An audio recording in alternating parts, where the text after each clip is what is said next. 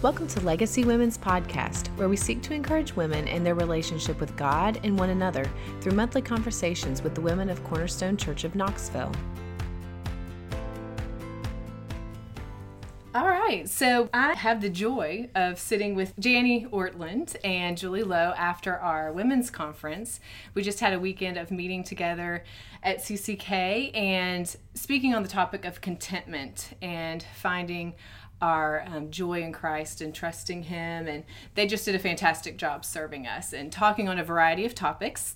And we opened up the ability for folks in the conference to ask questions. And you guys did a fantastic job, sent a lot of questions, both pertaining to the topics of their talks, but even some general ones. So I'm going to try to get to as many of those as I can. Um, and we'll just see how many we can get to. Well, first, let's have you introduce yourself. So, Jani, can you tell us who you are? I'm Jani Ortlund. I'm married to Ray Ortlund, who has been in ministry all of his life. Uh, we've been married 48 years and we have four grown children, and grandchild number 14 is on it, her way. We're grateful for that. Uh, right now, I serve as Vice President of Renewal Ministries, which is our ministry through which we speak and write. Julie? My name is Julie Lowe. I'm from the Christian Counseling and Educational Foundation, that's a mouthful, in Philadelphia. And I'm on faculty. I teach and I counsel and I write for CCEF. I have a husband and five children, and I will follow quickly behind Jani someday with grandchildren. Um, Julie, can you share your testimony with us? Sure. I, I was raised in a Christian family. My father was in ministry. Um, my whole upbringing. So he was a pastor and then a Christian school administrator. So I grew up uh, in that environment and in Christian circles. And I'm, I'm sure when I was little, I accepted the Lord, but I think it's a great example of progressive growing in the Lord and very key times in my life where I, I embraced understanding the gospel and Christianity in new ways and I, I call it kind of a, a progressive sanctification in even my salvation and my accepting of the Lord, where there were just key moments in life where I had to understand sin more seriously and understand grace more seriously. And uh, so it's hard to pinpoint an exact time. It's more a, a growing, I think, and saying, Lord, yeah, I want you to be my Savior, and I want you to be my Lord, and I want you to be my everything, and growing in that way. Mm-hmm. That's so great for us who are raising children in the church, that's the testimony we want them to have mm. of just progressive growth in the Lord. So thanks for sharing that. I'm going to start with just general questions about contentment. Um, I got several questions with, um, they wanted you to elaborate. Jani, you talked about it's possible to be content in a situation, but not necessarily with it.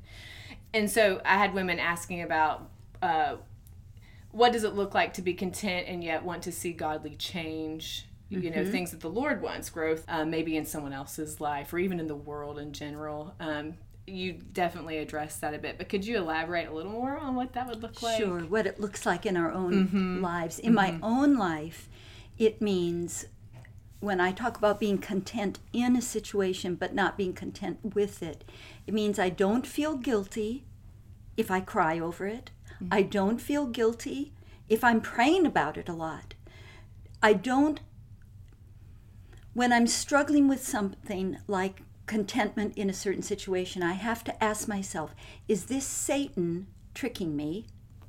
Is he p- planting seeds in my mind? Or is this of the Lord? Is he encouraging me to pray so that he can show me how mm-hmm. he'll work a miracle? Um, I think it's very possible to be content in a situation while not being content with it. And it's not a sin to ask the Lord for change.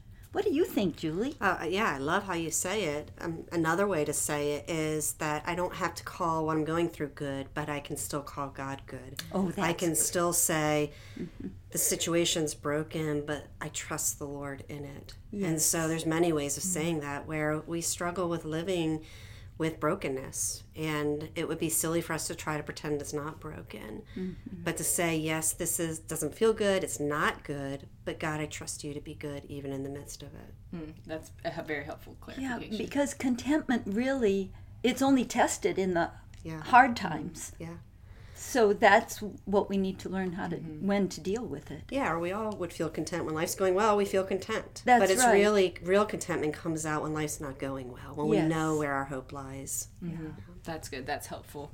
Um, another similar question is how do you balance contentment with godly ambition as a woman? Interesting. Um, godly ambition. Well, I mean, Jenny talked about Proverbs 31. She and there's a great example of somebody who worked hard, who put effort in, who got up early in the morning. It's being uh, gifted or skilled at something or desiring something and to say, I always want to be yielded to God's will, regardless what it is. But that doesn't mean I can't work hard and I can't pursue things. But I, at the end of the day, say, Lord, your will be done, not my own. Uh, so ambition's not usually a word I think of. I don't think it's a bad word. I think we tend to think of it in a negative light. But I think everything has to be submitted to the Lord's will, whether it's ambition, whether it's satisfaction. You can go in a bad direction in any way you go. But I think we're all gifted differently, we're all driven differently, and there's freedom. God creates freedom in us to be different in how we pursue things. The question at the end of the day is, but Lord, do I want your will more than mm-hmm. mine? This question has to do, we talked a lot about contentment maybe in a more long-term situation kind of assuming that but she wanted to know in like moments where something bad happens just and not even a horrible thing but like something where maybe your kid's throwing a tantrum or you need to go clean up a massive mess or a coworker made you really mad like do you have any thoughts for how to battle just that flash of discontent anger might be a better thing that she's yeah. really talking Yeah. about but you know what, what she means she's talking about just like in a moment this is going to go away eventually but in that moment what are your thoughts for how to battle kind of that kind of a temptation I, in my own life, the question comes up why? Why now? Why this? And that is the first clue to me that my heart is not at rest. There's kind of a why me, Lord? Why would you let this happen? We were driving up to the conference. Ray, my wonderful husband, was driving me, and we had plenty of time, and we hit really terrible traffic, and we were about an hour and a half late. And, you know, I was thinking, why? Well, I'm speaking on contentment. I'm speaking on my soul will find its rest in God alone. So I tried to apply that. I need to speak the word to myself. One of the things that helps my own heart rest contentedly in the Lord is when I meditate. And I try to take a verse, usually every three to six months, and just the, the verse that's speaking into my life at that time and meditate on it. And God uses that to bring it back to those hard, awkward, painful, surprising situations that we all deal with day to day, whether it be the unexpected phone call, the fall where you break your wrist, the bill that comes through the mail, the date that is canceled, whatever it is that's frustrating, then our response can be, What is your word in this, Lord? Not, not what is mine. Yeah, I think that speaks to expectation. Like we should all expect that there will be messes and there will be frustrations and there will be screaming kids and diapers to change and hard things. So are we surprised that hard things are just hard? That God's the God of the mundane and the God of the messy and the God of the difficult and the painful. But day to day we're just seeing the Lord play play out in our lives and faithfulness to that. how do we teach contentment to our kids That's a whole nother book. Go for it, Julie.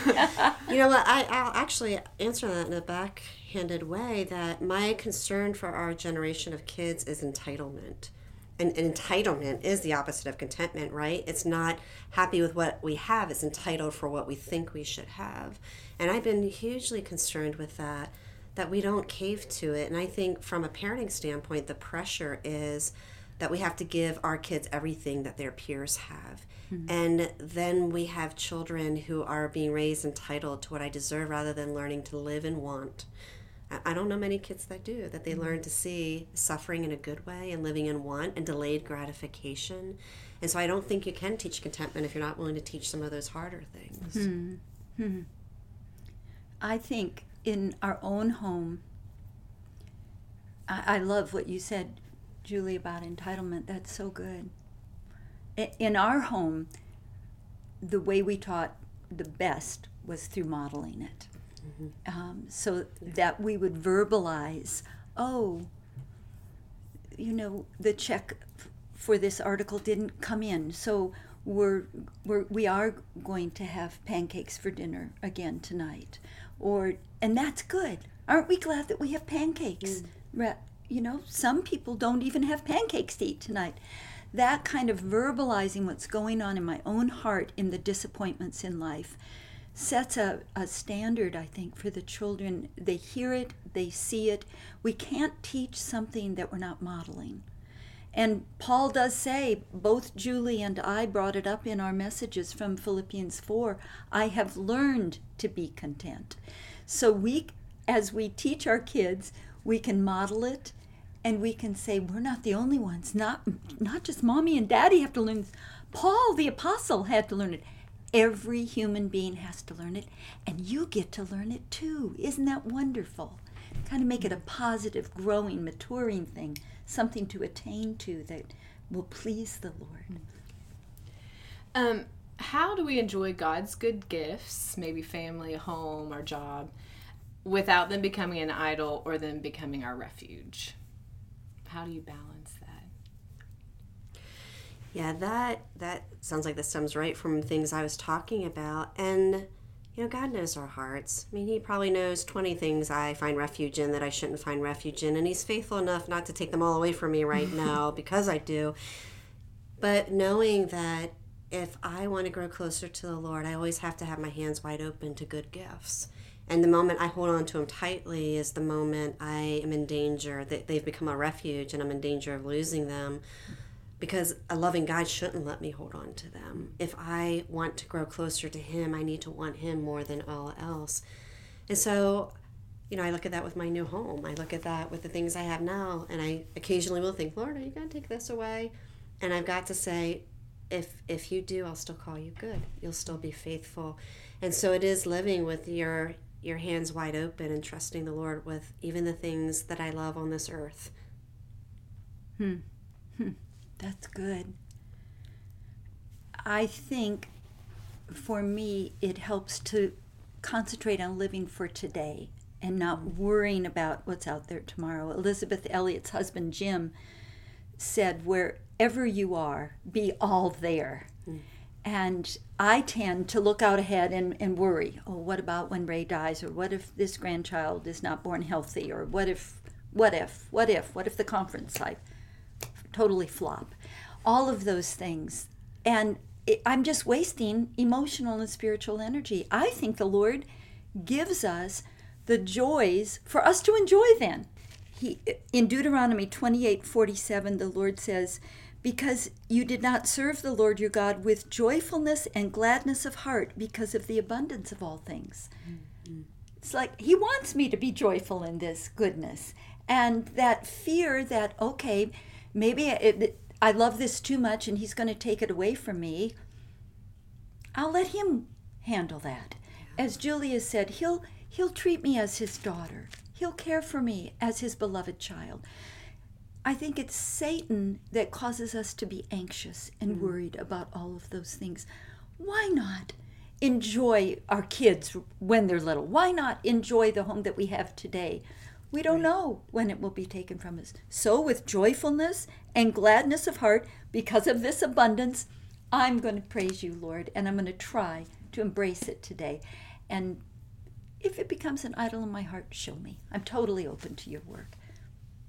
Yeah, definitely. What is the difference between contentment and complacency? So, maybe not being motivated to grow and calling it contentment. How can you discern if it's one or the other? Well, you think of the title of our of your conference was uh, a deep abiding in the will of God. Complacency doesn't abide in the will of God. It's just accepting life as it is. It's drifting away from that. One is a meaningfully meaningfully moving towards the Lord and resting in Him. Another is just kind of taking the easy road or becoming complacent towards what's important. Okay, so the next set of questions had to do with trials. Um, Julie, you spoke about that, and and you talked about what someone said that wasn't helpful to you in a trial. So uh, a lady asked, in light of what isn't helpful to say during a trial, how can you help someone in a long trial, and what do you wish your friend had said two months after a fire?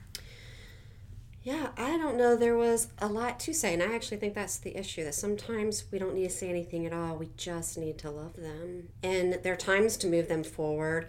You know, I think of, I told some humorous stories of ways I was thinking afterwards, but I can even remember when we went to look at a rental house, they wanted us to sign the lease for at least six to nine months. And I'm like, no, I mean, that's way too long. We're going to be back in our house. And somebody had to look at me and go, Julie, you're not going to be in your house for another year or two. You have to rebuild it. So there are times where we need other people to help us think clearly. Um, we, I don't want people around me to be silent when um, I need to hear hard things. But there are places and times for that, and there are places and times where we just need to be good at walking alongside the sufferer, and we're not very good. And we offer platitudes and cliches that harm people rather than help them.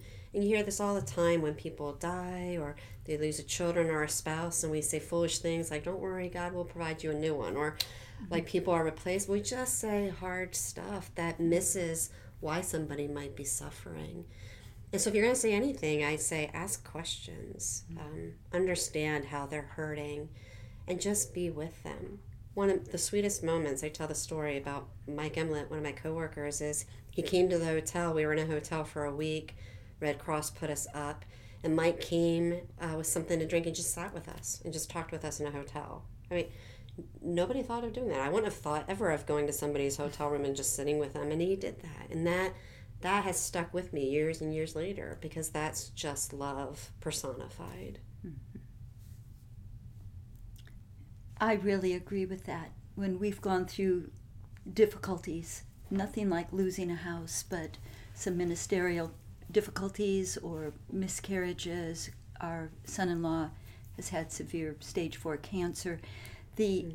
the people who came and cried with us. Just sat and cried. Yeah. Had no advice, but just felt with us. Those are the people I remember and I feel the closest to and I felt the safest with. I felt like I could really let out those thoughts that weren't yeah. so Christ filled and yeah. I could be myself with.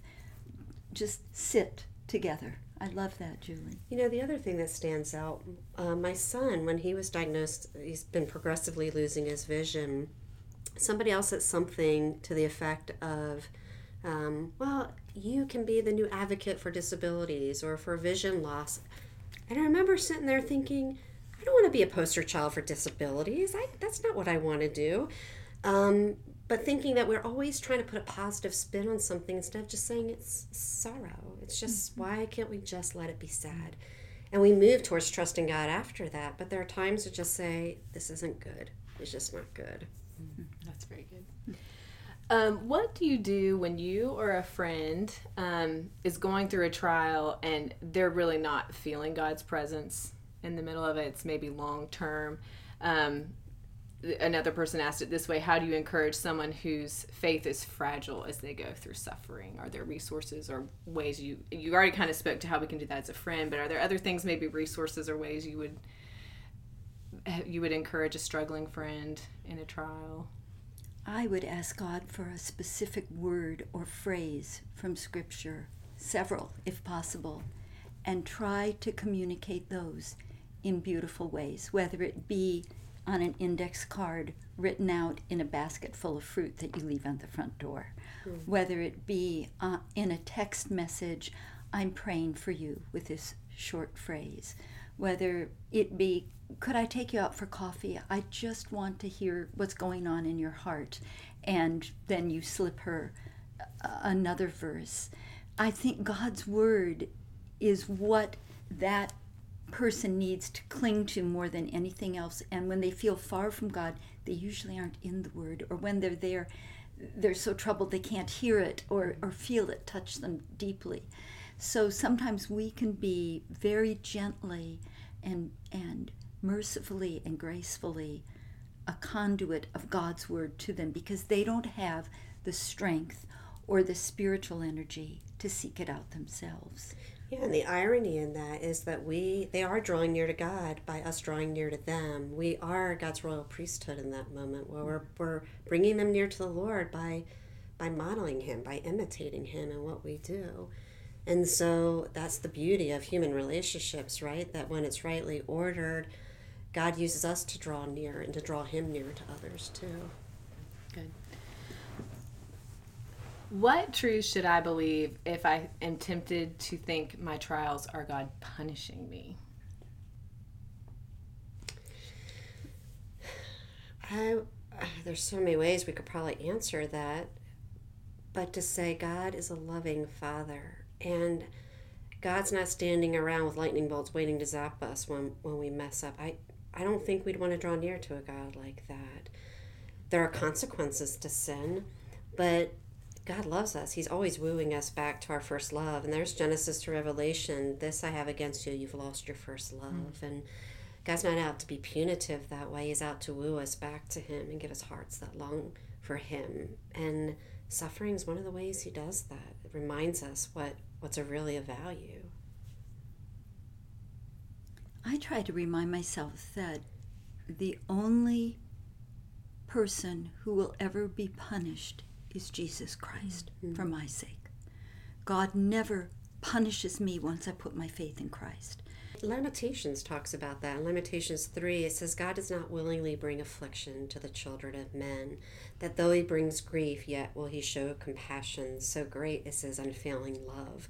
And here's a here's actually a city where destruction is brought upon it, and they have walked away from the God. And you see the Babylonians enter in and lament after lament after lament. But it says, I remember who God is, and this gives me hope. Um, his mercies are new every morning. His compassion is great. He doesn't willingly bring affliction. So that reveals God's character, who He is. He just doesn't operate that way. Mm-hmm. Yes. Is that God bringing it to us, or is it our enemy? You know, I often have mm-hmm. to ask myself, even in my own thoughts, is this from God? Or is this from Satan? And if it's if it's from God, then I listen and I bow and I welcome it because He mm-hmm. is good and kind and He does not willingly bring affliction. But if it's from Satan, I say, Get behind me, Satan. Mm-hmm. I'm not going to think that about my Heavenly Father. He, he's not shaking his finger at me. He shook his finger at Jesus at the cross so that he would never shake it at me. He welcomes me. Romans 8, how will he not? He who gave up his own son, how will he not also with him give us all things? So I, I think that when we go in our minds to God must be punishing me because of this awful situation, we need to go to the Word and say, Lord, teach me. Teach me what you want to learn. What is of you? What is of my own mixed up theology? What is of Satan? And just put me on a path to know you more. Way too often, I think we allow our circumstances to define God's character rather than God's character to define our circumstances. And that's what she's saying. I'm looking at my circumstances and I'm letting it define how God is. Instead of saying that that's not who God is. Let's understand who God is and let that define our circumstances. Mm-hmm. Very good. So, Jani, you spoke on being fearlessly feminine.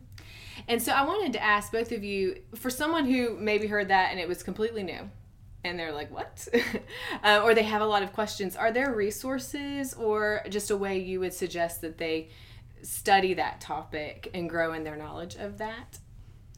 There are a lot of resources for Christian women. I would suggest start in the Bible and look through all the women of the Bible. Make a study of women in the Bible. How did they relate to God? How did He enter into their lives? That has helped me. Um, there are a lot of good books out there. Julie, you would probably know a lot of resources as well. Uh, Susan Hunt is one of my mm. favorite authors on biblical femininity. Mary Mohler has done some good Bible studies and written a little bit on biblical femininity.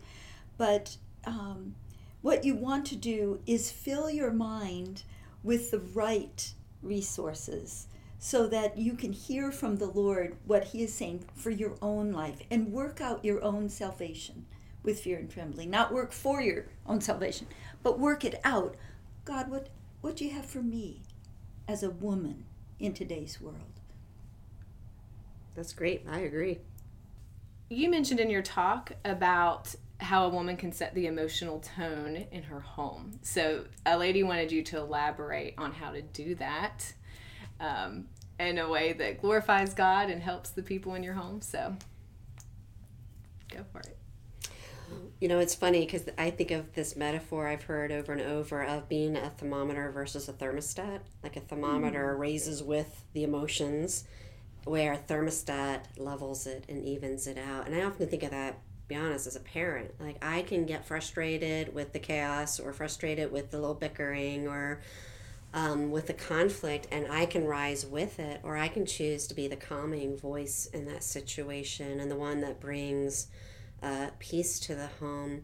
And my kids are always looking, my husband, the people around me are always looking to say, how is this person responding to it? And can I keep my cool, which doesn't mean I don't have emotion, it doesn't mean I can't be frustrated or upset, but I don't sin in that. And I choose to put others first rather than my own convenience in the midst of that.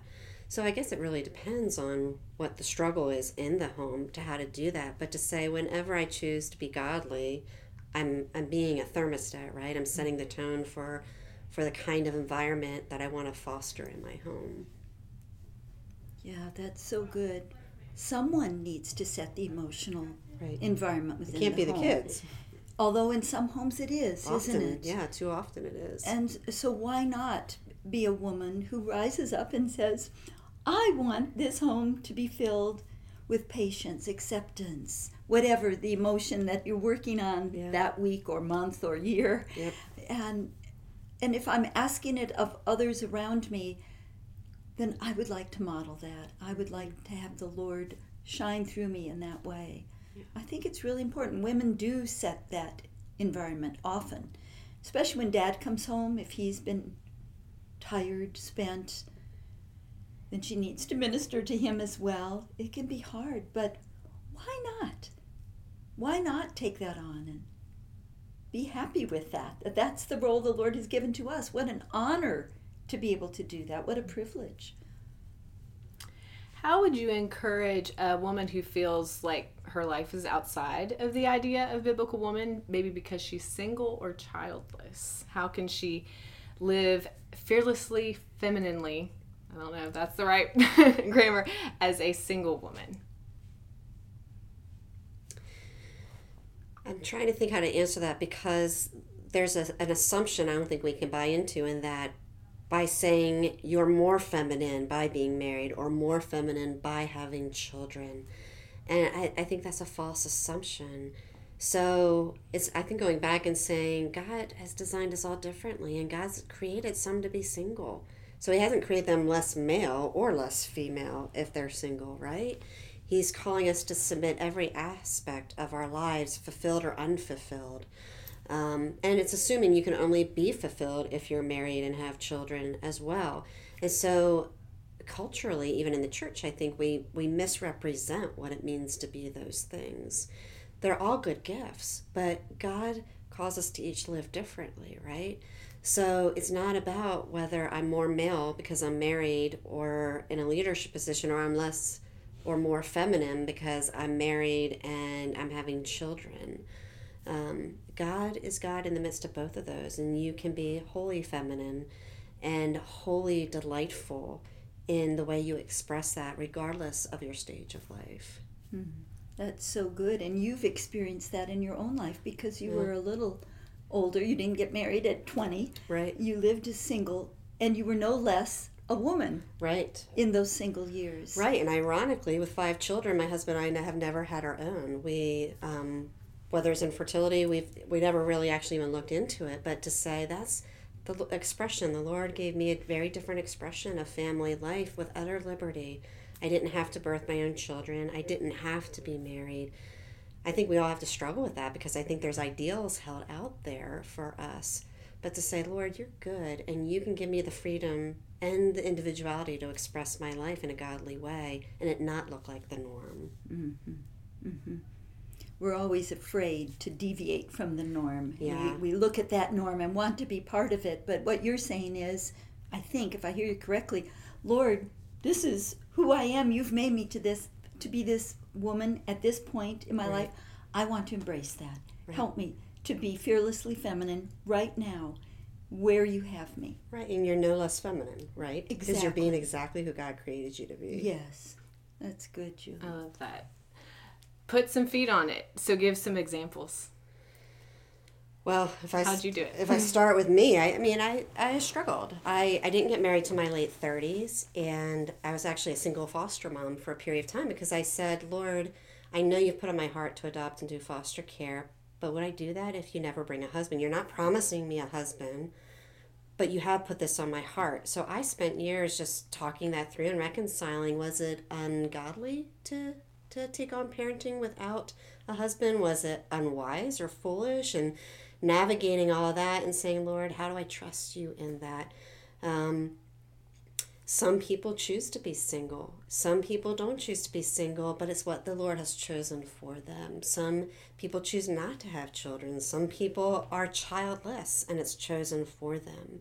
And all those things are, it goes back to this theme of contentment where we're deeply embracing the will of God. Um, and it goes back to, well, that doesn't make you less or more feminine when you embrace the will of God. It just simply makes it the way it is. And that's hard, for sure but we don't attach femininity, femininity or maleness to it for, for either side of the fence. Yeah, that's so good. One of my personal heroes is Nancy DeMoss Wolgemuth. And, um, you know, those of you who know her in our listening audience, she was 50 when she married Robert. And yet, for those first 25 years of her ministry, she taught us how to be feminine. She taught us about femininity. You don't have to experience something to be able to recognize it as true and good. But in our own lives as individuals, we do need to embrace what God has called us to if we are His children. And we do need to say, okay, Lord, this is what you've called me to as a woman. Help, just help me to live it out fearlessly because you've told me to fear not. The world tells me to fear. I don't want to fear in this. I want I want to follow your call on my life as a woman. And the reason fearless is such a good word is because we have culture and even uh, inadvertently the church sometimes telling us, giving us ideals of what that should look like. And to say, I need to be who God's calling me to be, even when it bucks up against what makes other people comfortable. Um, speak to women who work outside the home. I got several texts from those ladies. How do you balance trying to be a good employee with being faithful to your family and your home? You both have experienced that in real life. You're experiencing it right now. So speak to that. Speak to those ladies. I hate the word balance. I I'm beginning to think it's balance is not possible. But what do we mean by balance? And what I mean is my children always have to come first. I I say to them, and I do better sometimes than not. But I always say. There's no one more important in my life than you people. And I could be the most successful speaker, writer, counselor out there, but if I fail at loving you guys, I failed. You are my priority. Um, and I will always choose them over anything else unless the Lord's calling me to. So is balance possible? And that's a word I think culture puts out there too. You can have it all. Women can have it all. We can balance everything. You can have all these great things as if they're all equal. And I'd argue, I don't know, every value in our life is not equal. Some things are more important than others, which means sometimes I feel I've done a really bad job at work, or sometimes I feel like I've really done a bad job at home. But I'm always saying, Lord, help me to trust you that in my weakness you're strong. Um, so I don't I don't look at like I try to balance it. I look at like I try to prioritize it. And there's always sacrifices to make when you do that. So working out of the home or working full time or working part time it's all hard. And there are, are moms who are homeschooling and staying in the home, and their job is incredibly hard because of the children God's given them or the disabilities that they're wrestling with. Oh, there's all levels of hard. So balance is just not a good word for that. It's called life, Yeah. isn't it? Yeah. Yes. I agree. Balance, I don't see that in the Bible. I Yeah. don't see balance, but we do what what this question means is how do I make it work? Yeah. How can I do all that God has called me to do?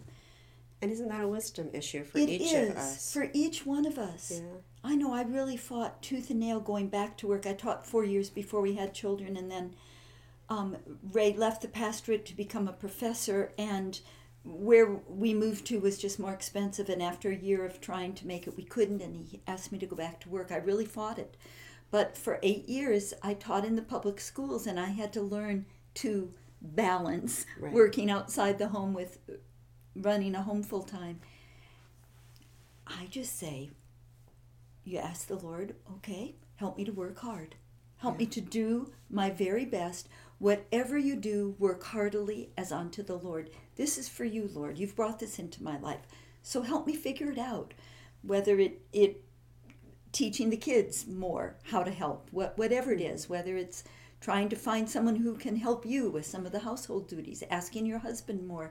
There are different ways to work around it, but right now, even, I'm trying to figure out a new way of life as our children, our grown children, are asking now that dad has stepped down from senior pastor, they say, We want more of you. Mm-hmm. And we're, we've never been busier. And we're trying to figure out, okay, Lord, what does that look like? I would close my comment on this question by just saying this You are your child's only mother. Yeah. They have no other mother.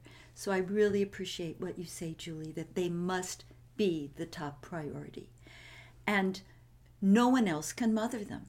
So make your kids your top priority and then rotate everything else in and around it. Yeah. Would you agree with that? Yeah, absolutely. And you're speaking to seasons of life, even where you do maybe you do life differently. Balancing means reorienting, reprioritizing in any stage of life you're in, and how you can be at the stage you're in and be busier than ever mm-hmm. demonstrates that we, we all will struggle with it. And the grass always looks greener on the other side, or we always think, well, when the kids are older, or when the kids are out of the house, or when this happens, mm-hmm. instead of saying, I, I'm just going to do my best with what God's given me now which is why I never hold myself up as an ideal or somebody else because God may be calling them to something different. And we need the Lord to say, This is what I'm calling you to do, so I'll equip you to do it. Yes. Faithful is he who called you, who will also do it. First Yeah. Thessalonians 5:24. Yeah.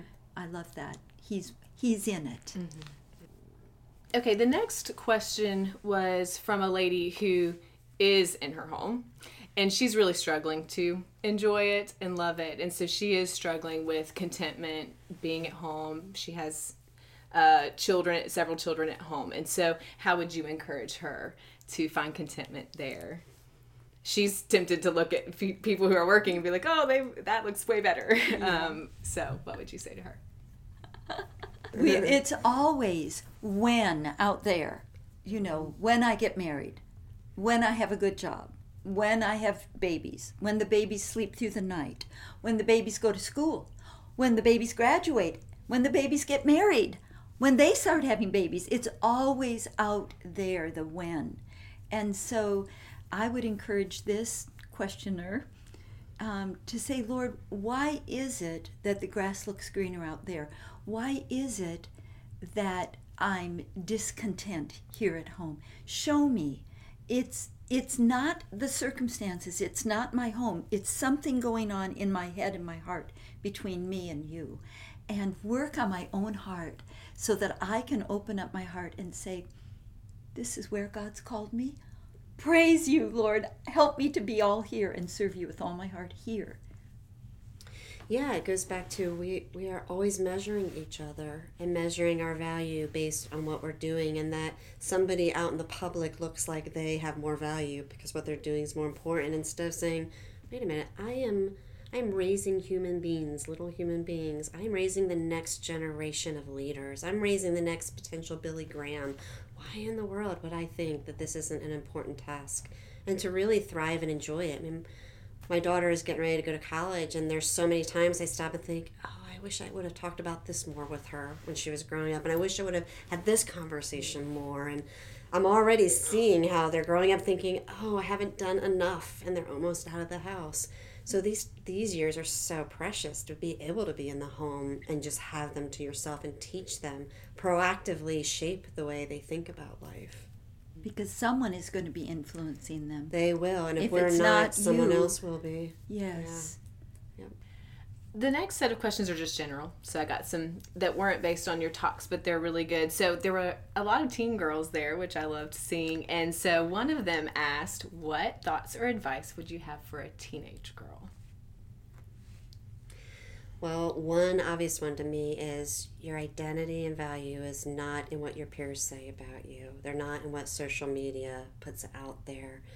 And how wonderful that they were spending a Saturday morning in a church learning about God's ways and to say that's that's the heart that God can work with. So that's one thing that stands out right away. Mm-hmm. Yes, that's so good. I was amazed at all the teens there hmm. and how eagerly they listened and communicated with us, Julie.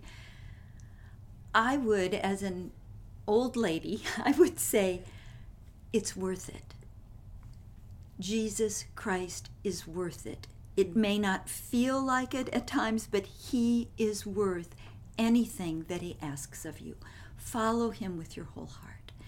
Devote yourself to knowing Him better, going deeper with Him. You will never regret that. Good.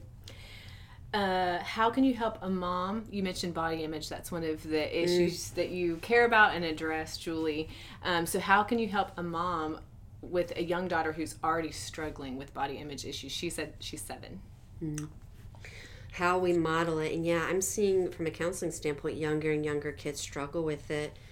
And it is, I think it's the materialism we see in our culture. I think images are bombarding kids more and more over and over. It's always been the case, but now you can have them right in front of you in your palm of your hand. And so we're always presented with images of what you should be like and how you should act and how you should present yourself. So younger and younger children are being impacted by it. I really, as much as parents hate hearing it, I really think you gotta limit the kids' social media use. And, and matter of fact, every secular organization that does research says that they they say get your girls. Teen girls will struggle with body image issue. They'll struggle with anxiety. They'll struggle with depression and suicide. The more they're on social media, that is not your friend. The other thing is we've got to actively speak and model something differently. That I can be feminine. I can love. I love makeup and perfume, and I'm going down the Target aisle sniffing every bottle I can find. But it doesn't drive who I am. And so for our young people to see, women can be feminine, they can be attractive, but their identity is not rooted in it is key. That's so good. Yeah, I, I love how you counsel us there, Julie. I think for myself, it's been helpful in our family with our one daughter and our four granddaughters to speak over them words from God about His accepting them. Oh, I love how God made you. He gave you such a fun, happy smile. Just makes me happy when I see you smile. Mm. I love how you sing when we go to church. God gave you such a beautiful voice. Will you sing some songs with me right now? I love how God gave you an interest in books. Do you know when you were three years old, you were starting to read? I wonder why God did that. He's made you really special. Mm. Ideas of just speaking over our girls the pleasure of God's creation, the joy of it in them as individuals helps them to know that there is someone on the face of this earth that thinks they're really special and that loves them the way they are, along with the parental guidelines and help to not expose them to things that are really complicating in their own lives. Um, Jani, I had one lady write who said that at our last conference, I think it was, you talked about Sunday mornings and prioritizing them. So she's really taken that to heart. She prepares and she gets everyone into church, but she still struggles because she's tired and distracted. Um, you know, she might have to run to help the kid who needs the bathroom back in Sunday school, or she has a baby, or she just wondered what you would say to help her once she gets everybody there to benefit from the service herself. Because she's worked so hard. Yeah, she yeah. just wants to collapse, Yes. exhausted. Yeah. I wish I could help her, but I can't. I've been there too much myself. Oh my goodness. Call out to the Lord. Oh, Father, I'm just struggling right now. You know, I, I tried to get the kids here in good time and not fuss at them so that they would love to say, I was glad when they said unto me, Let us go to the house of the Lord. But now I'm not so glad I'm here. Just tell him. He knows it anyhow. He knows that you're struggling in your own heart. Ask him to change your heart. The only one who can change our hearts is God above. So bring it before him. And if you're struggling again, this is a matter of your heart. It's not that your kids are too naughty or noisy, it's your own relationship with the Lord. Say, Lord, why does this bug me that Johnny has to go to the bathroom again? Why am I irritated at this? Something's not right. Show me. Fix it, Lord. Help me to put my eyes on you. Yeah, I I would say ditto to that. And the only other thing I can think of to add would be to say sometimes it's just, Lord, give me one thing I can walk away with today. And maybe it's going to be the song that was sung at the end of the service, or maybe it's going to be what somebody prayed. So, Lord, help me to find something I can just hang a hook on and say, all right, today was enough because you gave me that truth. Mm-hmm. So the last question I want to ask it was a great one, and it it was what has been the most helpful discipline or practice in keeping near the Lord. You know, we talked about contentment is ultimately about treasuring Christ and being close to Him. But Jani, I'm going to ask you specifically. You quote so much scripture from mm-hmm. memory, so I'm going to do a little tag with that to have you talk about that and how you've done that. Only with God's help. oh my. I think the most helpful habit that any woman can ever develop is setting aside time each day to be with the Lord. I mean, if, if you think, you, if you set aside 20 minutes a day, that can seem like Im, an impossibility when the kids have been up all night and, you know, they need you in the morning, but just 20 minutes each day to be with Him. Think of that over a week. What is that? Two hours and 20 minutes. Maybe two hours if you miss a day. Then add that. How many hours is that a month, a year, a lifetime? The way you come to know someone is by spending time together. The only way you can get to know the Lord is by spending time with Him. And He's given us the perfect way to do that in His Word one other thing that I have found helpful is, along with Bible memorization, is meditating on a certain verse. I, I just ask the Lord for a verse to kind of cling to for these next few months. Um, he's given me Colossians 1:10 right now. So as to walk in a manner worthy of the Lord, fully pleasing to him, bearing fruit in every good work and increasing in the knowledge of God that helps me right now. Um, as I was thinking about the conferences, I'm thinking about going home. How can I walk in a manner worthy of Him? If I have a verse that I'm meditating on, I write it out on index cards. I put it in my car. I put it on my mirror where I comb my hair in the morning. I put it under my pillow. I put it near my teapot. And I try to memorize it and I, I try to bring it in to where I am right then. Lord, what does that verse say about this situation? Was it, what does it say about this podcast? How can I walk in a manner that's worthy of you, fully pleasing to you? How can I bear good fruit in this for you?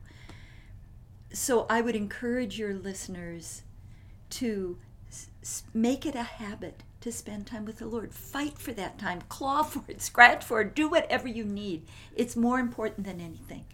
And then begin a habit of meditating. Ask the Lord to give you just a phrase from Scripture or a verse that you can meditate on for the next few months. And then He'll give you another one, and then He'll give you another one, and more and more He'll fill your heart with His Word.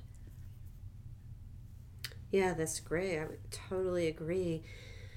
And where I think women are um, running amok there is we're so busy that we don't think we have 20 minutes to spare, or 10 minutes spare, or an hour to spare.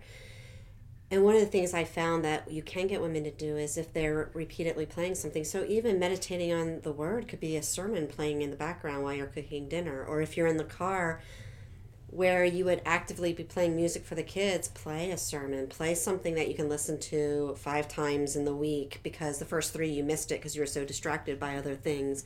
That's meditating too. That's letting something sink in. making the most of your time in the car or in the morning or while you're doing the dishes to say, I can meditate. We have so much modern technology that actually should make it easier for me to meditate on things that are good. There are Bible apps, there's sermons and podcasts and all these wonderful resources that says, Lord, I feel like I don't have the time to be quiet, but I can fill my space and time with you all day long. And I really love the idea of praying without ceasing. That is just it's an open communication with the Lord at all times. And then that just invites the Lord to be able to speak into our lives too.